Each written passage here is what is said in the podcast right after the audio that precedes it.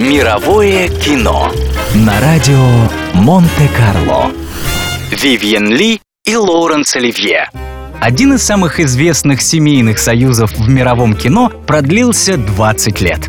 Однако история отношений Вивьен Ли и Лоуренса Оливье началась еще раньше, когда начинающая актриса Вивьен Хартли, тогда еще не носившая псевдоним Ли, увидела уже успешного актера Оливье в роли Ромео и была поражена его талантом. После одного из выступлений девушка пробралась за кулисы, чтобы лично пригласить кумира на свой спектакль. Тронутый ее красотой и настойчивостью, Оливье посетил постановку «Маска добродетели», в которой Вивьен блестяще сыграла главную роль. Так началась их дружба, продлившаяся несколько лет.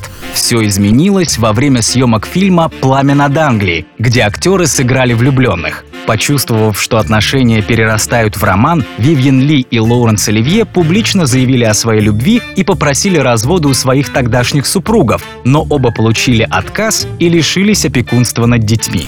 Несмотря на препятствия, актеры стали жить вместе, продолжая при этом активно работать.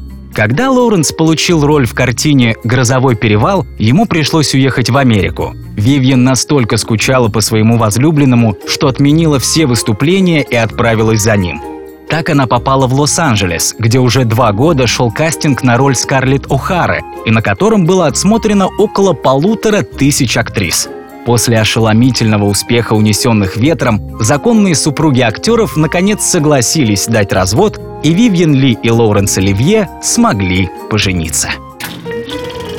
Мировое кино на радио Монте-Карло.